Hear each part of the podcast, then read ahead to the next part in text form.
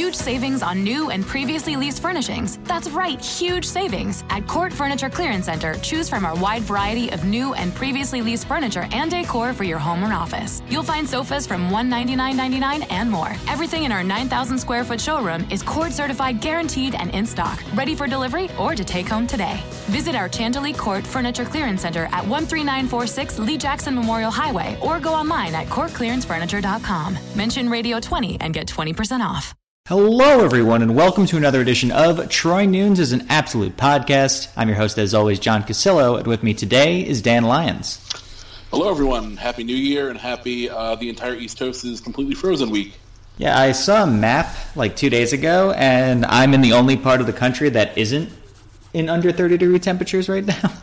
Yeah, it's it's crazy. I mean, uh, this is like maybe honestly like the coldest extended streak I can remember, including like at Syracuse. Even Syracuse, like a lot of these days would be in like the 30s, and you just did a lot of snow, but like it wouldn't be so frigid every day. Um, and it sounds like we're going to bounce back a little bit next week, but this weekend's supposed to be like in the negatives in New York City, which is crazy.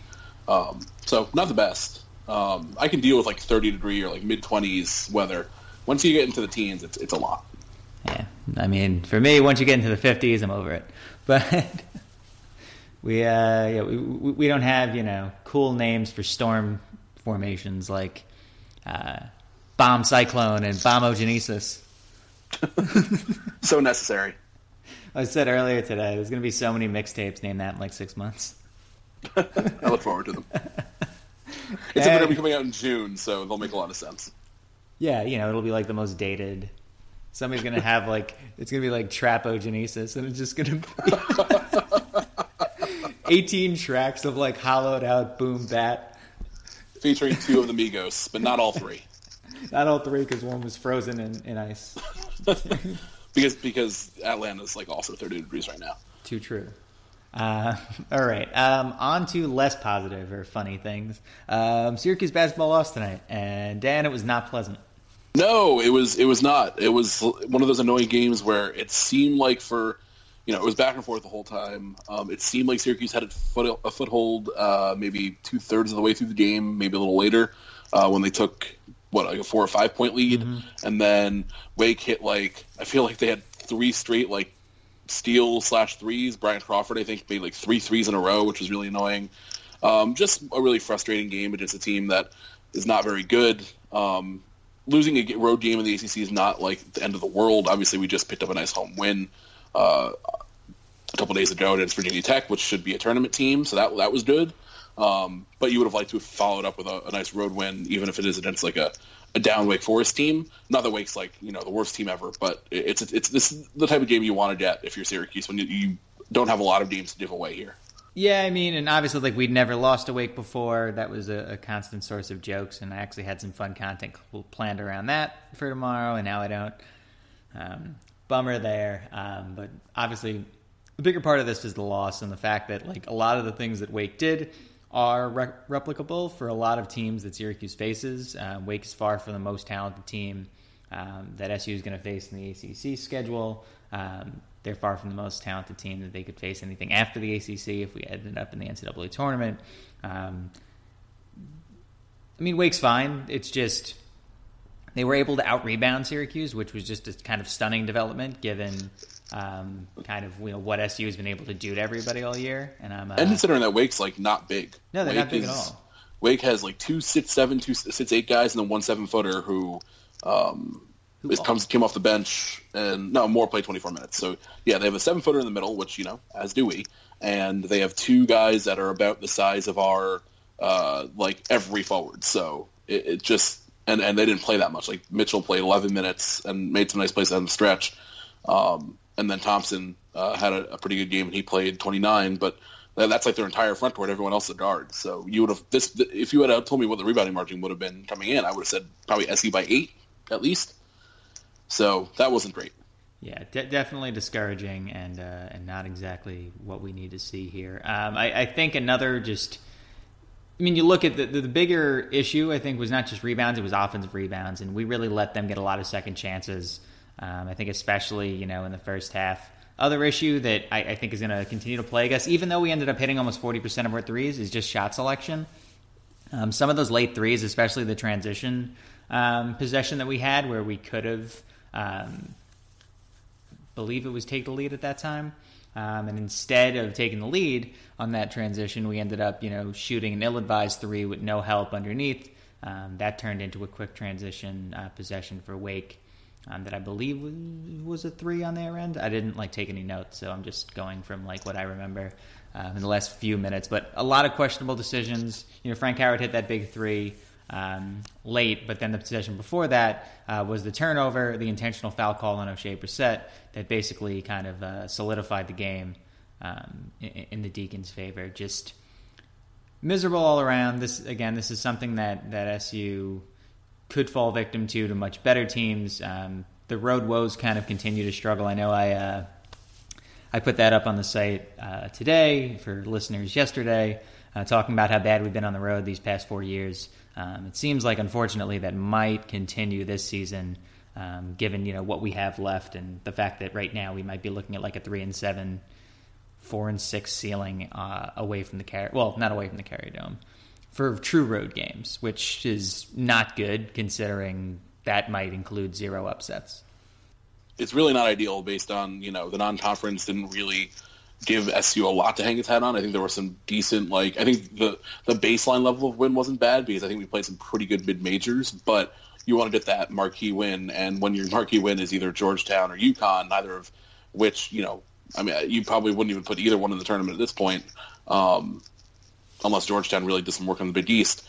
Uh, it's not it's not great. Um, you know, your your best wins end up being like what Toledo or Buffalo, and and you know there were narrow wins at that. So um, yeah, you definitely want to pick up uh, at least a couple like big ACC road wins. And based on this, um, obviously Syracuse is almost always better at the Dome, but the, you know this wasn't a great sign considering that apparently um, it was a very like you know half and half, if not like even I think a lot of people said it was more Syracuse fans there uh, than Wake fans, which you know, you would hope that would be a situation against uh, one of the worst teams in the ACC, um, definitely in that bottom tier um, that we talked about last week, if not like maybe one slight tier up.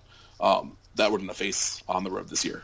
Yeah, and you know, I said I broke it down in the article today, kind of looking at you know who we still face on the road. We still face Georgia Tech, we still face Pitt, uh, we still face Boston College. So, um, two of those teams are probably worse than Wake. One of those teams, though, Boston College, you know, might end up being a fringe tournament team. Who really knows? Like, this was one of the easiest tests we had left overall, not just on the road. We do face the Deacons again um, at the Dome this season too, but the thing is, like, we didn't shoot so poorly that, that, that a win was out of the question. I mean, forty-two percent. We didn't shoot so poorly from three or from the free throw line that um, that wins were out of the the win was out of the question. It was just we, we lost the rebounding margin, which should make little sense. We turned the ball over thirteen times.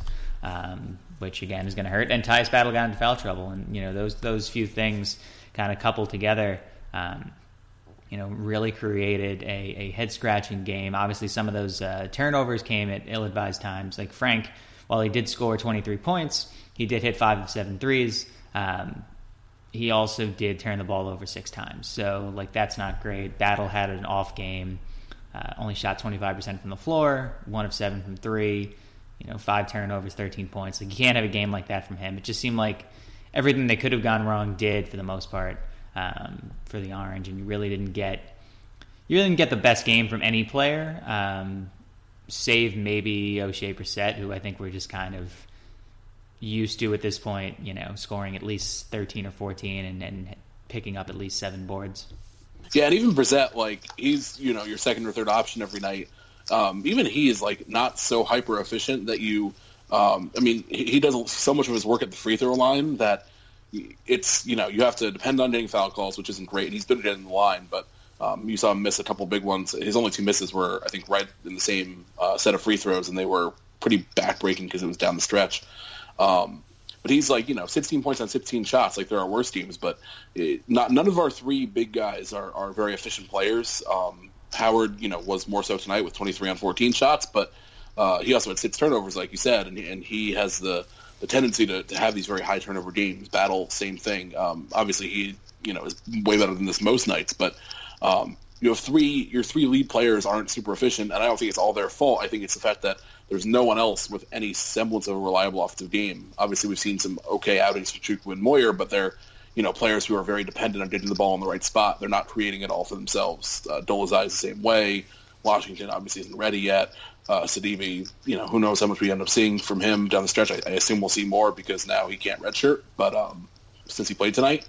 Yeah, I didn't really see uh, the point but, in playing him three minutes. Yeah, I, I mean that just it has to mean that he has that he's feeling okay and he's going to play, which is fine. If he's going to play um, every night, then I have no problem with it. It's just you know, yeah. three, it, it was a little three minutes in a game where like everybody was in foul trouble is just a weird, yeah. especially when Dolezaj only played nine minutes, and it was in the first half. Right, I think.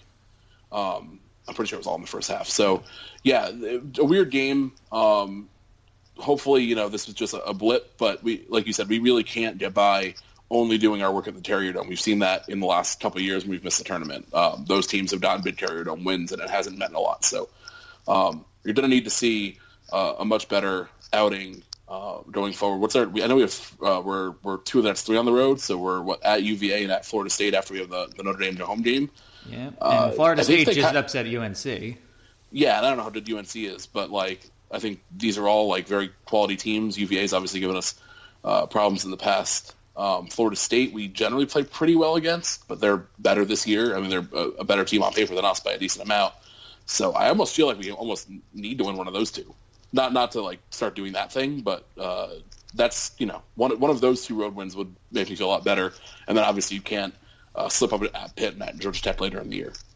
Yeah, and that's the thing. Now I feel like with this game, and a couple people said in the comments, you know, beforehand, like we, this creates a zero margin for error kind of situation where you know now now you can't drop one of those Georgia Tech or Pitt games, and ideally, I mean, ideally you really need to win the Boston College game now, and you don't really have another option um, there. I mean, yeah, I, I, would be great to win the Florida State game or the Virginia game, but I, I'm more banking on you know maybe catching you know Louisville or Miami. That's really it. Like there's just not a lot of opportunities left, and like you said, you know we, have seen in recent years, like last year SU went two and eight. Uh, uh, you know, in true road games. Those two wins were one was. Yeah, NC I was State just looking at the same thing. Yeah, NC State and, and Clemson were the wins, and they were both like bad games that we just happened to pull out at the end. Yeah, one was in overtime, uh, which the NC State game was the crazy John Gillon game, right? Yeah. And then one was we beat Clemson by one. Neither of those teams was very good. NC State was bad. Clemson was mediocre. Um, and then we were bolstered last year by the fact that we beat Duke, we beat uh, Virginia, uh, we beat Florida State, uh, all ranked teams at home. Um, I don't know that we can bank on doing something like that this year. I just don't right. know that we have the firepower. So we'll see. I mean, it's it's way early to just like give up on on the year. We could you know bounce back and you know win an ugly one at Virginia uh, uh, in a couple days, but definitely not the most encouraging thing. I think if we were out to a two and no start in the ACC, I think we'd feel. I mean, obviously we feel a lot better about things, especially because the Virginia Tech win was really nice, and we we looked like a solidly better team for pretty much the entire game. Um, so it's a little disheartening to follow that up with a such a lackluster performance. Yeah, lackluster, really flat on both sides, especially the field defensive end. We really didn't do much uh, to stop Wake until about the last five minutes of the first half, and it was nice to get that run going to kind of take back the lead.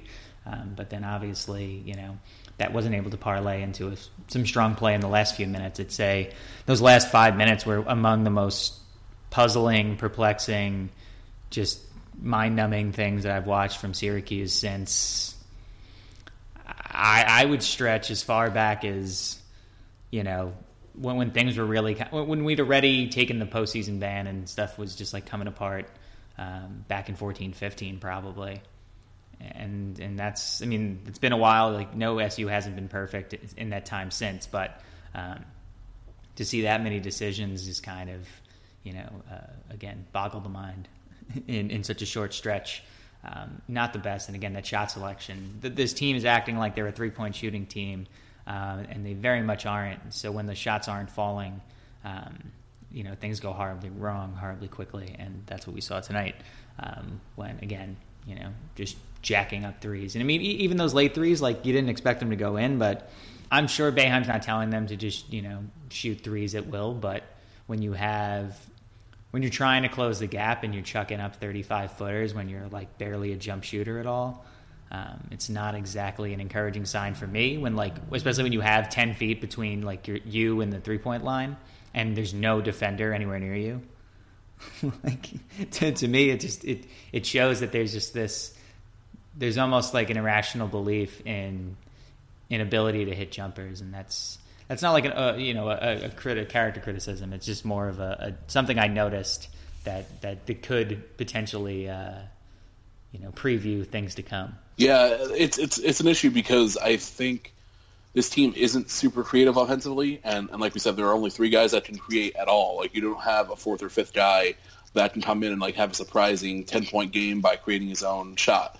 So there just isn't a lot of options in terms of like you, you know the three guys who are going to be handling the ball almost the entire time, and it's hard to really spread the floor effectively there. I don't love watching it at all, and I don't think it's good for the team. But I also like understand why we see them settle for three pointers that they shouldn't be taking because right. they're just this, this, It's a flawed team. It's a flawed team, especially offensively.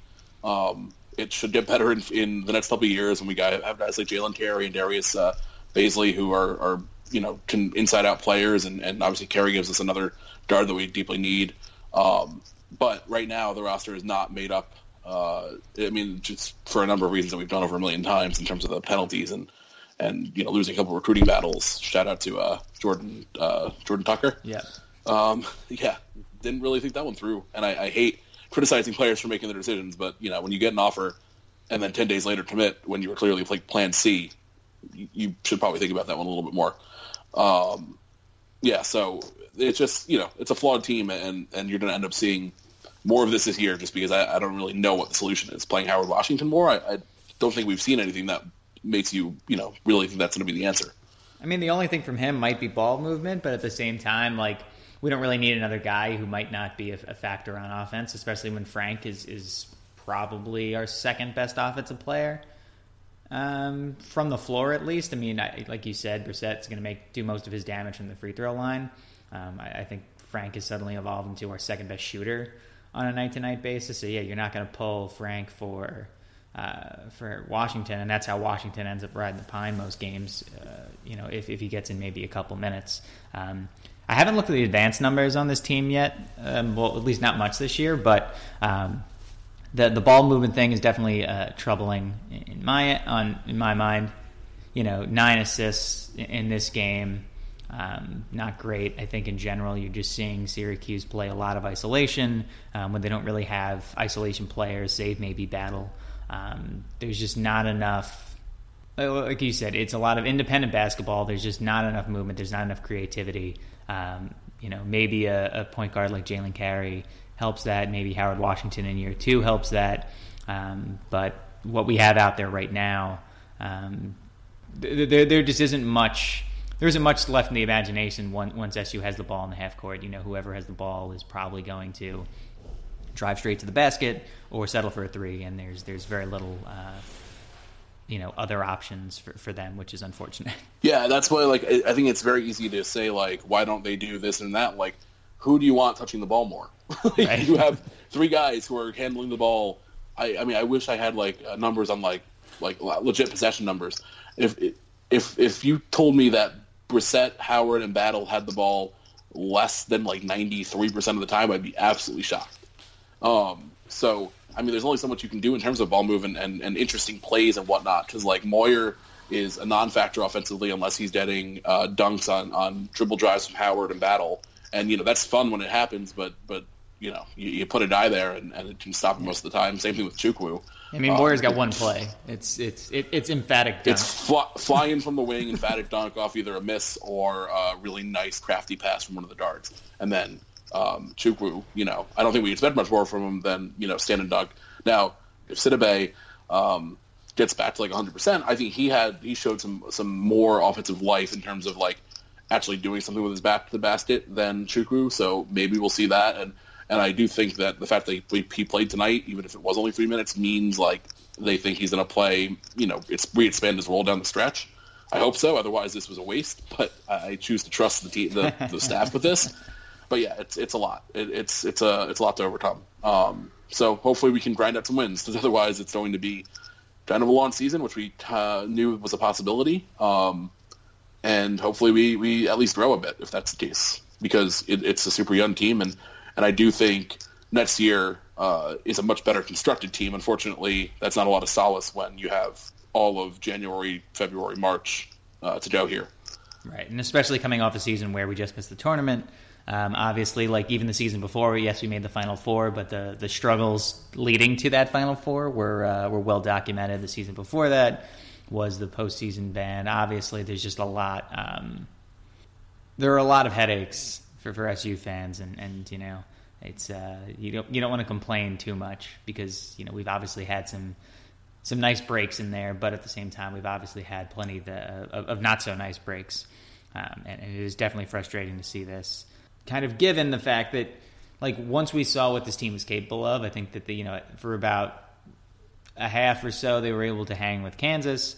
Um, I think that, that, their ability to come back against teams like Georgetown, um, who again questionable how good they are, even a team like Eastern Michigan, like there's the ability to come back consistently. Bonnie's, Buffalo, whatever you know, it, it, it, mimics some previous teams that were incredibly frustrating, but it also showed that this young group was able to kind of uh, persevere. And then to see them kind of, you know, take a clear step back um, tonight, um, persevere, and then suddenly, like, the whole bottom fell out. Definitely not what I was expecting, and definitely not something that that, that I'm I'm convinced is is a one off at this point. Yeah, we'll see. I mean, it's easy to be discouraged after a loss, and we literally like the game ended probably, I mean, less than an hour before we started recording this podcast, so uh, it's pretty fresh. Um, but yeah, it's not ideal. I would have, I would have loved to see uh, like either last year's team with Oshae Brissett or this year's team with Tyler Lydon or Andrew White. I think we'd be, uh, I think we, we would have been a lot happier both times. I would have to agree. Uh, on that note, why don't we? I want to go to halftime a little bit because I want to distract myself from seeing Georgia Tech test Miami, which is troubling. Yeah, that's the problem. We talked about it a little bit last week. Even the teams that we outlined as like the bottom tier teams in the ACC, they're not like that bad. Except, Except Pitt. for Pitt. Pitt's bad. Pitt's Pitt, really bad. You're trash. Pitt, Pitt, Pitt, Pitt, should legitimately consider paying players. Like they would be so much better off. They should have like, just folded the program this year. Like just that, take a year like, off. I thought about this last night when the Stallings thing happened. Would you rather be a Pitt fan right now, or would you rather be a Louisville fan right now? Even considering how much hell Louisville might end up going through, because at least you had the 2013 title, and at least you've gone to it. Like you've had these. I mean, we've talked about this a little bit as a Syracuse fan. Like we've had like some fun times. Would you rather be a Pitt fan right now, knowing like at least we did it the right way? What losing your coach to TCU and having him have one of his best teams, and then never having any play uh, tournament success and being absolute trash for a couple of years? Yeah, no. give me give me the, the super the super uh, shady Rick Pitino years. I'm I'm totally. I don't love that. I wish like Syracuse hadn't gone through a very minor version of that, but I'll take it over what Pitt's having right now. Well, I would personally take what happened to us, but with the championships. As, as I've stated numerous times, I, uh, I, I think don't cheat unless you're going to win. And, and, and you can you can debate the word cheat in, in Syracuse's case and, and, all of that, but I think uh, you know I, I, I said when we held out Fab Melo and all that like should have just played him. You asked for forgiveness later. Obviously, didn't affect North Carolina. If you ask any USC fan, they won those championships. Reggie Bush yep. won that Heisman. Like nobody cares about the NCAA record books. I you, you're not gonna you're not gonna remove the title that that you get to watch and all that. So uh, to me, I don't condone rule breaking and all that. But if you're going to rule break, do it to the utmost and make sure that you get the win out of it, as Louisville did. Yeah, and also it's not like Kevin Stallings is some saint. Like he's never been caught cheating or anything. The dude's a raging asshole. Like what Vanderbilt he told his uh, his best player Wade Baldwin, who was a what the 14th overall pick in the NBA draft that year, that he was gonna like kill him. like, come on. Yeah, I. Uh, I well, he, he, won't have a job much longer, and that's uh, that's no. He's he's toast. Pitt is new AD. He's toast. He's like very very toast. Which we kind of predicted when he was hired. Yeah, that's also a really gratifying thing in college sports is when a hire is made and you immediately say it's really, really bad, and it turns out to be just as bad as you said. Um, even like like Stallings, like it just doesn't seem like a very pleasant person. Herm Edwards seems like a very a, a perfectly pleasant person. That's gonna be a terrible hire, and I'm going to feel like, oh, I knew something about sports for now for this time when that doesn't work out. Um, I don't know why that's a thing I really enjoy, but it, uh, predictability, uh, flushing it, working out in those ways. But when you when you say like I don't know what this athletic director was doing with this hire and, ended up being completely right, like I really enjoy that, and and that seems to be the road that we're going down with Pitt and Kevin Stallings because I don't know one person who liked that hire when it happens. But like, do we want Pitt to be good? I just I don't. No, really I'm, ca- I'm yeah. fine with them being bad. I don't really care if they're if they're good at all. It just seems like we know the road we're going down here, so you might as well say like, "Well, we told you." Like, but at this I'd point, ra- like it's I think it's done in even like a few years. Like the last probably two years of Jamie Dixon and and then like these few years have done such irreparable harm to like Pitt as a basketball brand. That's the problem. Is like Syracuse has a title to fall back on and has a lot of NBA players. Even you know, even when you don't have a, a ton of great ones, like at least there's some. Uh, you know, there's what ten guys playing in the league right now. It has history. Pitt doesn't have any of that. Pitt had the Pete and Jamie Dixon being team being pretty good all all the time. And when you take away Both. Jamie Dixon's teams being and Ben Howland's teams being good, um, pretty much every year. Uh, and then the Pete has kind of turned into like not much of a home court advantage, as best I can tell this year. Um, like, what do you have? Because Pitt doesn't have a history to fall back on that we, and you know, as we've gleefully pointed out a lot. Oh, Pitt. I guess Pittsburgh's a cool city from what I've heard. I haven't spent that much time there, but like they don't recruit super well ever. Um, they have a they they were a system program for a while. It worked out in terms of like regular season success, and there's not, that's not I mean, no, that's not something to scoff at. Uh, I wish you know our teams the last couple of years would have been like the teams in the '90s and the or not the '90s, the uh, the mid to late 2000s. But I'm not you know gonna write home about the tournament success they didn't have, and then now look at what they're doing. It's like okay, well, none of this was worth it really. I would have to agree. Um, on that note, uh, this will we'll pour some out for uh, our pit fan listeners, the one or two that might be there. Uh, a little beer talk. Cool. Um, so over the weekend, well, actually last Friday, which seems like so long ago, because I had no sleep this weekend, um, and you can tell now that I have a cold because it's eight degrees out and I haven't slept. Um, I went to Philadelphia. Uh, we went to not the actual Conshohocken Brewery in Conshohocken.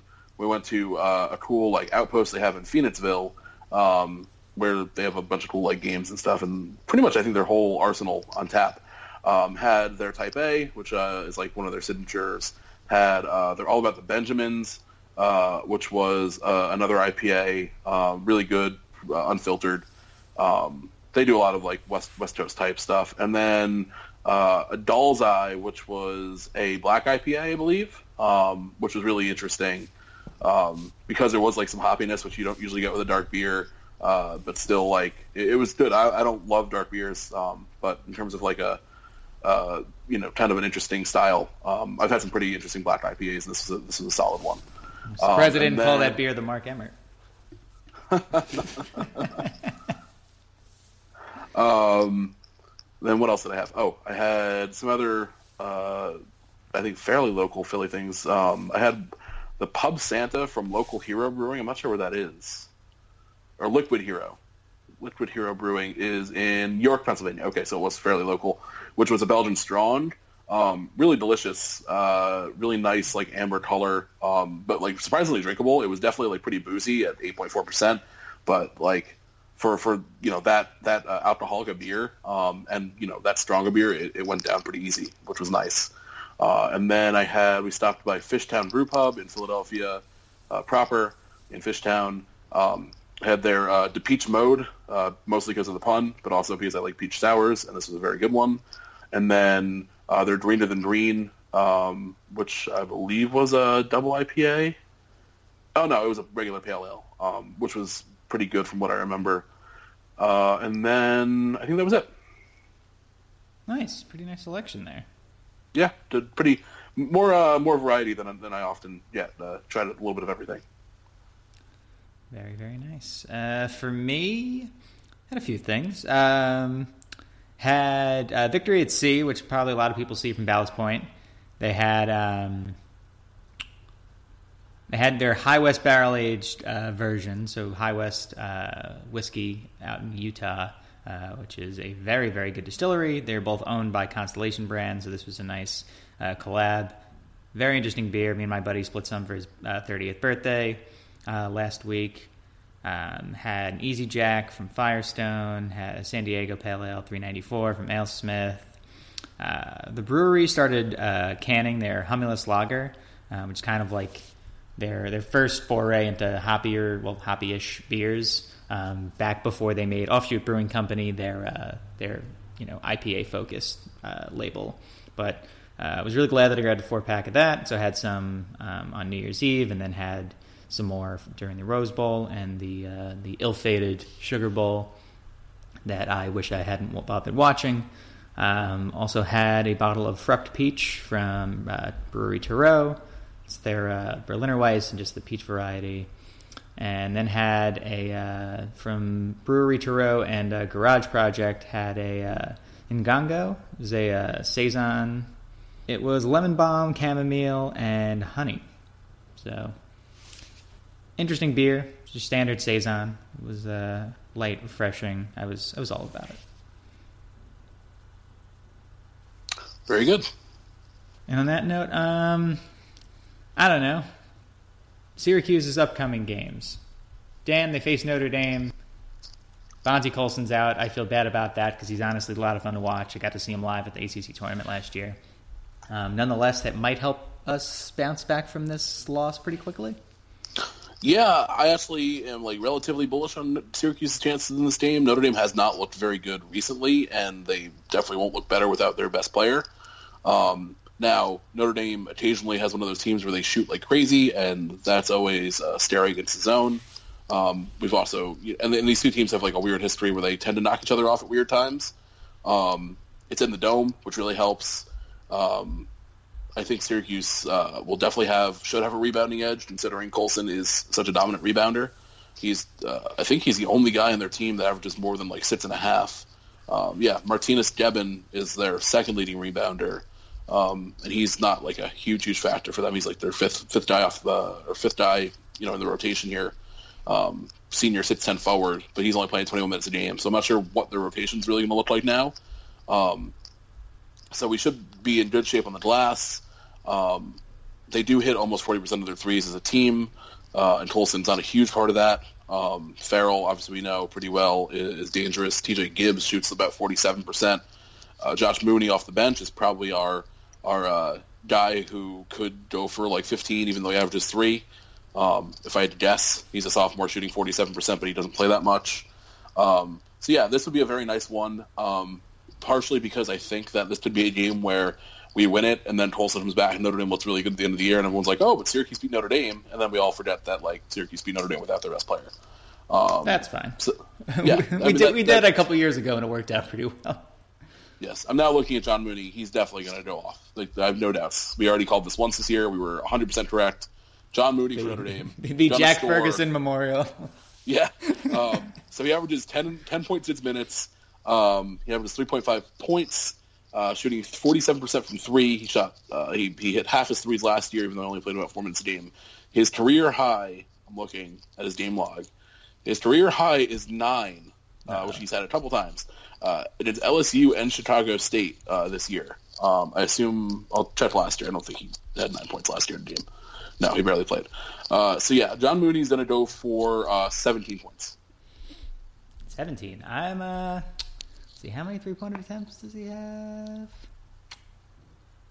See, that's tough. I feel like with only 17 attempts. Yeah, but it just it makes so much sense. No, it does. See, I'd almost I'd almost bank on T.J. Gibbs, like without Colson, without Colson, quote unquote, hogging the ball. I feel like Gibbs is just going to start chucking. I just wonder if Gibbs is like too big a player. Um, right. No, yeah. I mean, the, the, out of nowhere pick always has to be like you know a, a, random a random bench guy. Usually, usually like a scrawny six foot four white kid, but occasionally, but occasionally it's a star. Yeah, I mean, it could be Gibbs. Gibbs, Gibbs, Gibbs could totally have a big game. Um, the thing is, like, he has big games every so often, so uh, it wouldn't surprise me. He had 26 against uh, in that LSU game. He had 21 against Delaware last month. He is 18 against Southeastern Louisiana. He had 21 to open the year at DePaul. Um, DePaul's still not back, if you were wondering. so, um, you know, he's not super consistent, but you know, he's he's hit he's started at least seven every game. Um, he could easily go off. Uh, you know, Notre Dame without Colson could end up just being like a total spread the floor and chuck because you don't have your big guy in the middle. Um, so uh, I, I, feel decent about this. Um, hopefully we pick this up because I think it would be a nice win even without Colson. I don't think that's a thing that like people are gonna um, bring up all the time just because people forget when these injuries happen. Um, now the problem is that Notre Dame might lose Colson. He might be out for the rest of the year, so um, that would be bad because then they might just own the tank completely. Um, but either way, you want to win the game. There's there's no there's no downside to winning it. Whoever, no matter who's playing. So hopefully they can go out and get another another uh, Virginia Tech esque effort at home. Yeah, that'd be nice, especially because Virginia Tech is looking like crap tonight against uh, against UVA. Yeah, but I mean that's you know who, who looks good against UVA besides uh, Malachi Richardson. No one except Malachi, except for the fact UVA is actually scoring points. Like I mean, they're just a they're just a really good team. I know. And it's it's remarkable because every year I'm like, all right, now they lost these two guys, so now are they really going to bounce back? And nope, Tony Bennett's really good. He's a really good coach. Well, at least Kyle got rid of the man bun. It's just there's less. Just more, there's less to hate. He's a lot more likable without the man bun. That's 100 percent accurate. It's like there's nothing. There's nothing to really grab. I mean, like literally and figuratively, there's nothing to grab onto in terms of like he's just a good player. Sadly, true. Um, all right. Dan, is there anything else you want to talk about about this basketball team? Because I almost feel like I've I've I've reached my my, limit on, on on this hoops team, if only because this game was so goddamn frustrating. No, this would have much a much different podcast if we did it like last night, some um, or or you know New Year's Day for some reason, even though we wouldn't have done that just as the football games. Yeah. Uh, no, I'm I'm good. I think 37 minutes of it. Uh, I, I, don't know that our fans want to hear much more on a Thursday after a loss. Uh, hopefully, next week's uh, will be uh, more more happy. Uh, who yeah. do we have? Do we have two games before then, or just one? Several. I mean, we still talk football, and as, as everyone would expect, we would be talking football around here. Yeah, I mean, football stuff has happened. Well, and even if it wasn't, we we just talk about Tulane or something. they they did go undefeated in 1998, so they should they should hang a banner. Uh, yeah, I I think I missed that team by a year. I saw them in '97 against Army up in West Point, actually. What do you? What, what is your take on the UCF thing? I, th- I feel like I know, but I mean, I'm such a big fan. it's it's it's ridiculous. Like it's totally ridiculous. It is such a wonderful troll move. I don't know how you can't appreciate that because they're not just doing a little bit; they're going all the way. Well, there's they're actually like it's it's valid, and, and, like that's the thing. Like the validity is what makes history, it great. Based on college football history, based on like the vast majority of college football history, it's valid. Like the most of college football, uh, in terms of like going back to the like Rutgers, Princeton days, um, was teams just taking titles that they didn't actually really earn. Um, so now we have a slightly better way of of, uh, of deciding this. But like UCF wasn't given a shot. So like, what do you want them to do? They were not given a chance. They did everything you could have asked, aside from like realize five years ago that they were going to hire Scott Frost and he was going to be a nasty coach, uh, and then schedule like Auburn in the regular season and beat them. Like, thing, thing is, they, they scheduled Georgia Tech and Maryland this year. Yeah, and what one of those games got canceled, and they mm-hmm. blew out Maryland. Mm-hmm. Yeah, so like they were really good. Um, hopefully, we at some point get like a six or an eight team, and you could sneak uh, a group of five in there every so often.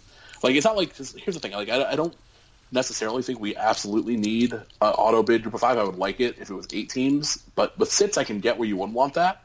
Yeah, I don't think because we like need West, that. I think to be honest, like Western Michigan last year would have gotten stopped if they played one of the six best teams.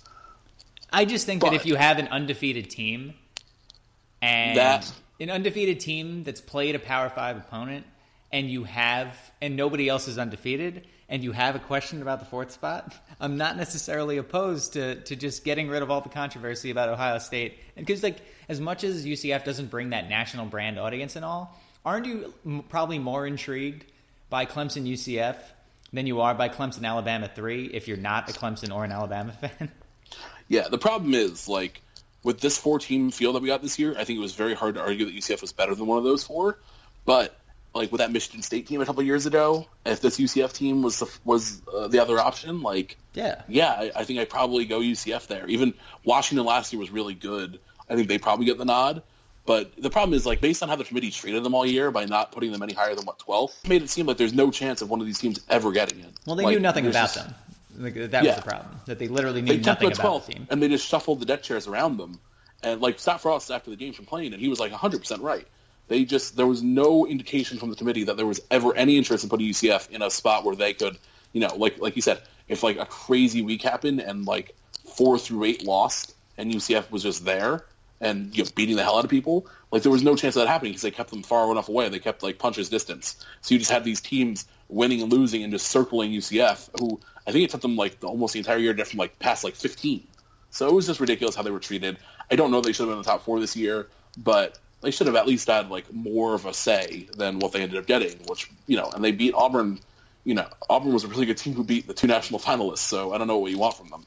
Well, and like, um, so yeah. Did you see uh, Jason Kirk's article about it? And he was talking about like what the committee was saying because I hadn't even seen this.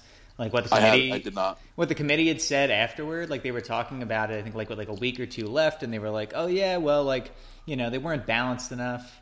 They said like, oh, they, who cares? They, yeah, right. Like they said, their offense was like great, but like the defense, like what you put in Alabama. USF, well, you put in Alabama, you put in Oklahoma, who who allowed like what, like fifty five points to Oklahoma State that game.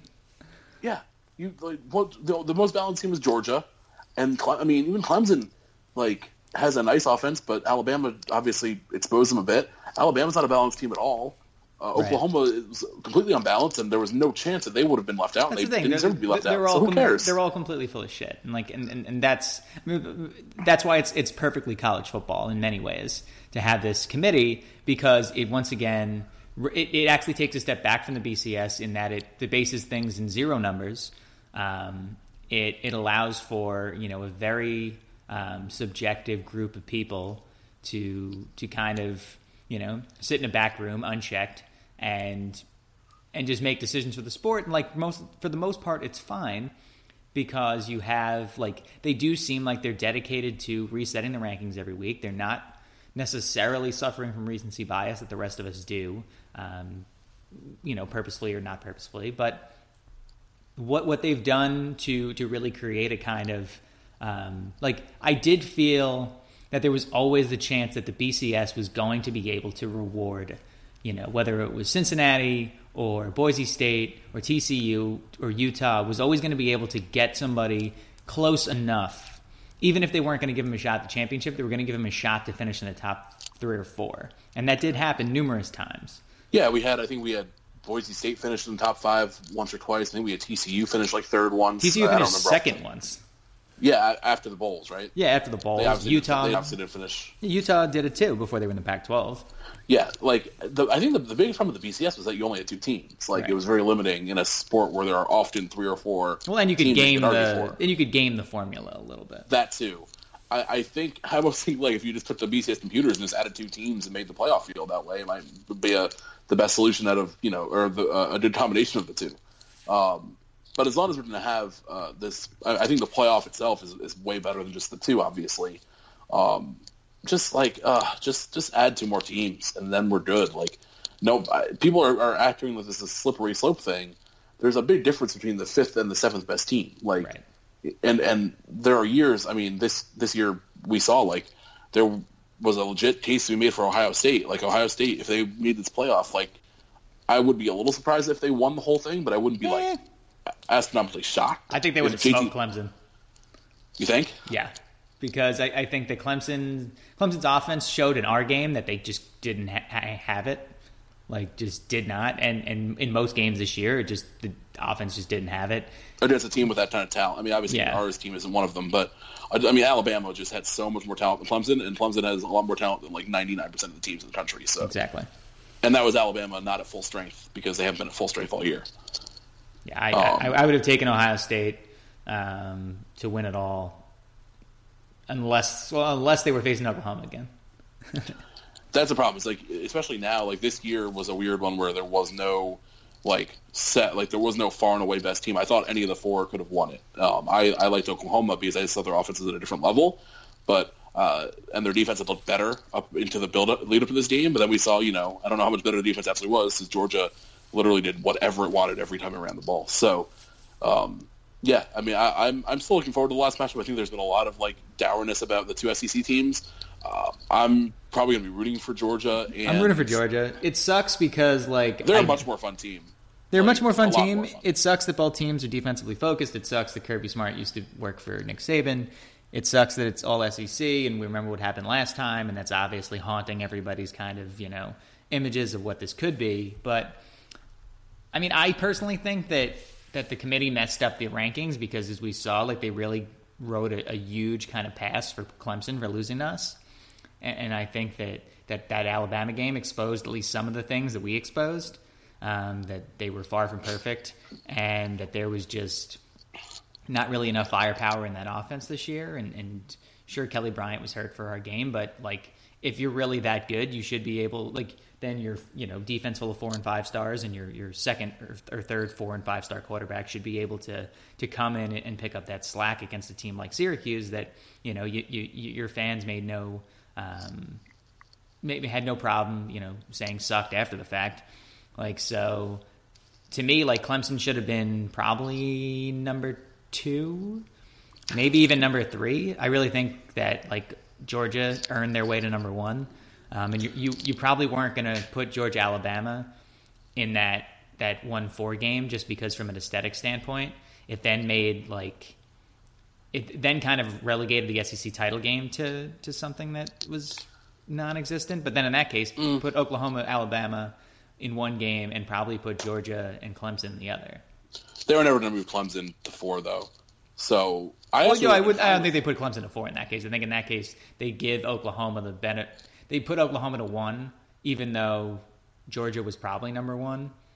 And you give Oklahoma the one spot, put them against Alabama, and then on the other side you put Clemson, Georgia. See, I would have been fine with Georgia, Alabama in the uh, semifinal piece. a it wouldn't be any worse than what we had from Alabama Clemson. It might at worst have been like the same game, but then you have uh, no chance of an SEC final, um, and then the, the possible uh, matchups Oklahoma Alabama would have been a really fun clash of styles. Oklahoma, um, what were the other one? Oklahoma Georgia we saw, which was an amazing game, and then it would have been you could have had uh, Georgia Clemson, which is a rivalry game. Um, obviously not one that we play all the time, but still like a very two very close programs. Um, and then uh, what's the last option we would have had? Alabama, uh, Clemson, which would have been yeah. part four, three, which wasn't a great game, but I think there would have been plenty of hype for it. So um, yeah, I would have been fine with that. Um, but I, I, get your argument as well. Um, but it, I, I, don't really care that much that they're two from the same the same uh, conference. I, I, like that doesn't really do much for me. It doesn't affect me really. But the fact that they are two, like, I think they're they're slightly different variations of a very similar. And Clemson was the same thing. Like they were all like kind of similar teams. Georgia's quarterback's a little different than the other two. Just he's more of a traditional pocket passer um, all running oriented, all defensive focused. But I have a lot of fun watching Sony Michel run, and I have a lot of fun watching Nick Chubb run. So um, I'm still gonna really look forward to the Monday's game, and then uh, I'll take a nice break from college football for a bit. Yeah, especially now that we don't have like a the heat of, of like a you know big recruiting season to kind of weigh down the rest of January. Yeah, it was. It is kind of nice having like a resurgent like news cycle. I'm, I'm interested to see how that affects but but college basketball is still around, obviously in February, even though it doesn't really heat up until March for most people. Right. Um, yeah, I mean, I'll see how I feel about that when we get just like college basketball is way harder to get people super interested in um, on a national level than college football is, even recruiting. But uh, overall, like I, I think uh, a nice couple weeks um, from it will be will be good. But uh, I, I, think Monday night will be fun. Um, and Georgia, at least you know, Georgia's not a team that's won anytime recently. Their last title was in 1980. So this is like while they've been around for a while and they've been a good team for a long time. Mark Richt was really consistent there. Um, it would be nice to have another new champion. Yeah, I mean this is basically just the same as Clemson.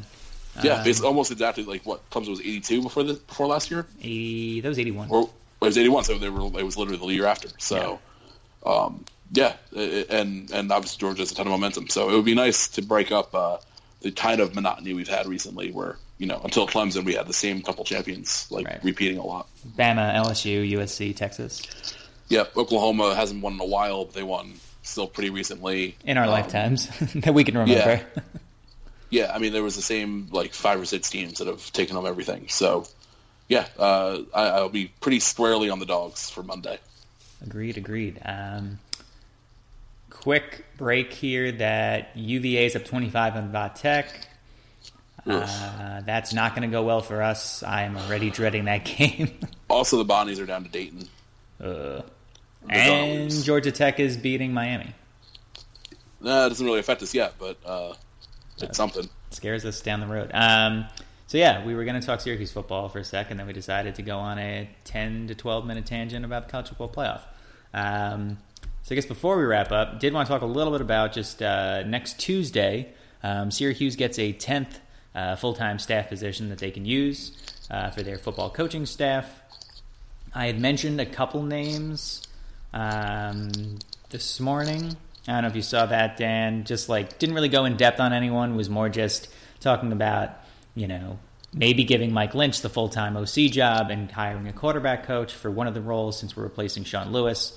Um, and then with the other, uh, you know, hiring someone who's more like in a recruiting coordinator role that we give some sort of like, you know, maybe it's running backs coach, maybe it's special teams coordinator, whatever you want to give him, but he's largely a recruiting coordinator. Um, and I just kind of looked at a couple names that we'd probably keep an eye on. Um, and, and I don't really know how, how fast Syracuse is going to fill these spots, um, but would assume they'd want to be on the early end of that, especially with the like you know regular national signing day coming up, and SU still having a couple scholarships left to give. Yeah, it's it's really hard to tell because Babers brought in like almost his entire staff when he got here, and uh, the other hires have been kind of one offs. And it's it, you know it's, it's always hard to project these like lower level assistant jobs when you're not a you know SEC power or something where you can go trade defensive coordinators all the time. Yeah, yeah. Um, I thought some of the names you, you mentioned were interesting. Um, Ron Whitcomb being an upstate New York guy, which I, I don't necessarily think is like a huge thing, but you know it should entice him away from ODU, which has uh, done some interesting things. We brought them up a lot in this uh, podcast before. He's been there for um, a while too. Yeah, almost the entire coaching career is there, which is interesting. Um, Kenny Dillingham we had great get just because Memphis' quarterback play has been fantastic. I don't think he'll leave Mike Norvell because he's been with him since Arizona State. Um, so I don't think that's super realistic, but uh, I like I like the idea of it. Uh, Steve Spurrier Jr. is really interesting. I, I don't know um, if he's going to be leaving uh, that area because I think this would be um, really branching out for him. Um, he's kind of he was with his dad for a while. Uh, where was he between South Carolina and Western Kentucky? Uh, Oklahoma. okay, yeah. So he doesn't really have the roots up here. Uh, but he doesn't really have the roots but, of Kentucky either, technically. Yeah, I mean it's closer to the southeast. Yeah, than, and I would think he's got enough ties, maybe to the southeast and Texas, that for a recruiting standpoint that we might want to take a look? Plus, you know, we'd have maybe Steve Spurrier around once in a while. I'd be all for that. I think that'd be worth it in, in and of itself. Um, and you know, WKU's not the worst spot to be at. Mike Sanford, I think, is a, a pretty bright young coach. So if he learns anything from him, uh, I would be all for that. And obviously, we could probably give him a nice uh, pay raise. I think that when you when you clicked on uh, Steve Spurrier Jr. on Google, uh, under his name it says Jerri Spurrier's son and not like Steve Spurrier's son. Mm. shout out to Jerri, shout out to Jerri Spurrier. Uh, she really she really uh, really won that one. Um, with just great Google autocorrect or autofill. Um, and then Jim Zebrowski, same kind of same similar thing. Obviously, he's at Buffalo now. Um, I don't know how much of the upstate New York ties we really care all that much about, but um, he's in the area, so you, you think, and he's from the MAC. He's in the MAC, which obviously is where Babers was. So and I feel like Buffalo's uh, done something lately, and I mean their recruiting this cycle was actually pretty good. Yeah, Buffalo's been Buffalo's done a nice job. So um, it's hard to really argue against any of these guys, um, but it, it's it's super tough to project where we'll go, um, especially because Babers uh, did bring like his whole staff with him from like the last two uh, the, the, last two times he's had an open uh, a new job. So it isn't like there's like a trail of former Babers assistants out there that he right. could go bring up to the big leagues. So well, and all his um, recent hires have been outside that kind of like any of his previous trees anyway. Yeah, and that too. So there's not like a lot of like there's not there's not like trends you can look at versus like Nick Saban loses his defensive coordinator. Obviously Brian Daboll is kind of a weird hire, but you kind of know like the same kind of guys he looks at. Right which in, in the SEC is literally they just rotate defensive coordinators. I'm pretty sure they all rotate a defensive coordinator like through a, a circle every year. Just now, Dave Aranda's at A and M. Um, LSU's defensive coordinator always goes to A and M. Is he um, actually going now? Uh, it sounds like he's being enticed. I don't know how much they're going to pay him. He was making like 1.4 million last year. I so, saw like, LSU was going to potentially raise him to two to stay, which is just stupid. this is getting so nuts. LSU paid both those guys so much money last year. I think they're both they were each making like one and a half million. Now you're gonna raise Aranda and then Canada. Like who even knows if he's there in a couple days? I we go hire Matt Canada. That's what I was thinking. Like it'd be so I, funny if we did that after Shafer was here. well, you and I like didn't weren't really sold on Canada like in his like one year of being good at Pitt. He was really good at Pitt, but he had really good players. He really um, that's the thing. He's really good players, and he was like really good for like one year, and all the other years he was like all right. Yeah, NC State, he was like completely NC State. He was uh, okay. Yeah, and like the like fact that Syracuse had a chance to yeah SU had a chance to hire him like four years ago, so it's not like it's it's not like he was like out of like because he doesn't have this system that like he brings with him like other people like other like you know really like bright kind of rising uh, offensive minds do. Like he doesn't have that resume. Yeah, actually, I said we could go hire him, but like it wouldn't make that much sense just because like he is a play caller. Like we're not going to hire a play caller, um, right? And then unless and that, that, that's why jump. Yeah, and that's why I kept like my kind of list. And like a lot of people on Twitter or whatever were like, "Oh, what about this guy?" I'm like, "Well, like they're offensive coordinators, so like we don't really need an offensive coordinator. I'd rather get a big recruiter, like yeah. because Babers is calling the plays, um, and Babers is running his system. Now he might take input, but um, and you know maybe there's an offensive coordinator from a from a group of five that will come up to not play call plays because it's a big raise or whatever. But like I'm not that concerned about filling the offensive coordinator position with like some flashy name because like what's the you know, it's it's not going to make that much of it's not going to be a huge difference in terms of what we see on the day to day. No, I'd rather game. I'd rather just give the job to Lynch full time and then let's let's hire a QB coach because I think you know the system's going to rise and fall on how well the QB position plays. Yeah, and then if we can do get like another, um, I know you said running backs. I'd be more interested in like a second DB or defensive line focused guy. And then well, we had two of those already. For D. How many guys we have coaching? For D line, we have two already. Okay, I, I, would I'd be fine getting another DB guy, and and and if he can recruit, uh, obviously Nick Monroe is like our best recruiter. But or have a DB guy that actually is better at DBs, and then have Nick Monroe just be the recruiting guy. That's fine too. uh, I I can't. That's the thing. Like our DBs haven't. I mean, they were better last year when they were healthy. Right. Um, a lot better. Like they were so bad the first year. They were a big step forward last year, even if it fizzled out. Um, but Nick Monroe's main uh, main attribute here is his recruiting. We like can't really lose him because he's by far our best recruiter. So even if the DBs aren't like great, if they're like making steady progress, I'm I'm pretty okay. Yeah, same. I, I think to be honest, like I I know some people have mentioned this before. I'd rather spend the money on like a QB coach who's like really going to hit it out of the park, and then I'd even I'd even be fine with like I mentioned in the article, just like promoting somebody like Asio Mulba. Yeah, he seems like a pretty popular guy around the uh, around the staff and whatnot. Yeah, and like I mean, he's been on staffs before, so it's yeah. not as if like he's far into the coaching profession at all. Like I'd rather use him in a like strictly recruiting, and then like I said, give him a ceremonial uh, position, whatever, if you need to. That's like not a recruiting specific role, but like that's fine with me. If but only if you're going to really spend on a QB coach, and I feel like there's so many former spread QBs who like didn't make it in the NFL who are just hanging around right now. Like any. I mean, I was gonna say Graham Harrell, but he just got play calling duties down at Texas, uh, North Texas, I think. But like him or anybody like him, like again, look at I'd say former Washington State quarterbacks, former Texas Tech quarterbacks, like anyone who's anyone who has thrown a pass under Leach and maybe Briles, if only because I'm not gonna hold most of the players accountable for that. Probably. I think I think I think it'd be unfair to do that for players who yeah. have had no connections to any of that when we were, you know. And Sampson's on the staff already, about, anyway. Yeah, and and Babers is our head coach, right. and he was there for uh, you know probably something um, because the the timeline gets changed all the time.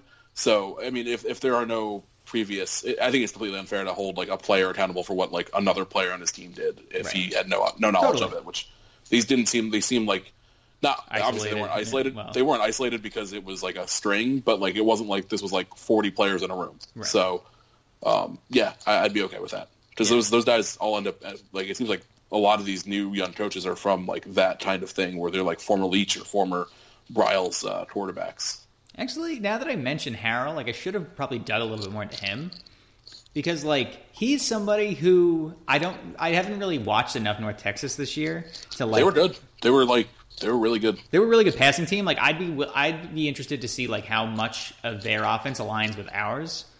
If it, if if there's something there, that would be worth like bringing him aboard and actually calling plays along with Lynch. So yeah, he was he was at, at uh, Wazoo as a receivers coach in fourteen fifteen when they were still like almost completely passing dominant. Like yeah. they still don't run the ball very much, but like that was those those Wazoo teams that won like seven games and, and threw the ball a ton and gave up like a million points. Um, North Texas threw the ball a lot. Um, it, I think it'd be an interesting opportunity for him to a get to a different area, but also to kind of obviously we haven't run the ball well yet, but it's starting to come along, and we know what Baber's ideal offense looks more like, and to get him an experience in in that more uh, more of a balanced uh, up tempo spread, ideally, assuming our offensive line and our running backs come along, and also uh, get us be, another foothold in Texas recruiting. That's you. Well, cool. I feel like now I'm on the Graham, Graham Harrell train. let's do it. Let's let's push for it. I It's feel a former former Green Bay Packer, great. So I'm I'm I'm all for it. even more reason. Um, I think that'll do it for today. I am surprised that we got as far as we did with football talk. Yeah, no, it was. I mean, obviously we have the championship, and we had two or one really good bowl uh, semifinal, and then one kind of mess semifinal. But always plenty to talk about in college football, even if it isn't totally Syracuse specific. But we got some of that in too, which is good. True indeed. Um, all right, Dan. Thanks as always for joining. Much appreciated. Yes, always always a pleasure. Uh, hopefully, more of a pleasure next week. Yeah, we have uh, two games between now and then. We have uh, Notre Dame this Saturday. Um, on the 9th, we are on the road at Virginia. I was going to be watching that game. Now I'm not because I got Lakers tickets. So, gonna miss it. But that's kind of in keeping with me being a disloyal idiot and all that. Yeah, I mean, I didn't watch the Virginia Tech game until last night, so Yeah, it happens. It was New Year's Eve. What do you want from me? exactly. I'm just gonna DVR. I'm just gonna DVR the game, and then uh, until someone texts me that we lost by 25, and then I'm like, all right, I guess I don't have to watch. right. I mean, I, I, I watched all of Virginia Tech because I was like, oh, we won by 12, and it was probably better than that based on like following the score. So yeah, Yeah. Perfect. Um, all right. That was Dan. I'm John. Thank you, everybody, for listening to Troy Nunes An Absolute Podcast. Be sure to rate, review, subscribe on iTunes, on Blog Talk, and go Orange. Orange. At Jared, we know devotion isn't a once a year occasion. And once the flowers have wilted and the chocolates have disappeared, you'll still want them to know how much you care. Dare to give a gift that lasts this Valentine's Day with our incredible selection of jewelry. From delicate rose gold to bold black diamonds, Jared has hundreds of pieces under $299 and exclusive collections you won't find anywhere else. Shop online or find a store near you at jared.com and dare to be devoted. At Jared, we know devotion isn't a once a year occasion. And once the flowers have wilted and the chocolates have disappeared, you'll still want them to know how much you care. Dare to give a gift that lasts this Valentine's Day with our incredible selection of jewelry. From delicate rose gold to bold black diamonds, Jared has hundreds of pieces under $299 and exclusive collections you won't find anywhere else. Shop online or find a store near you at jared.com and dare to be devoted.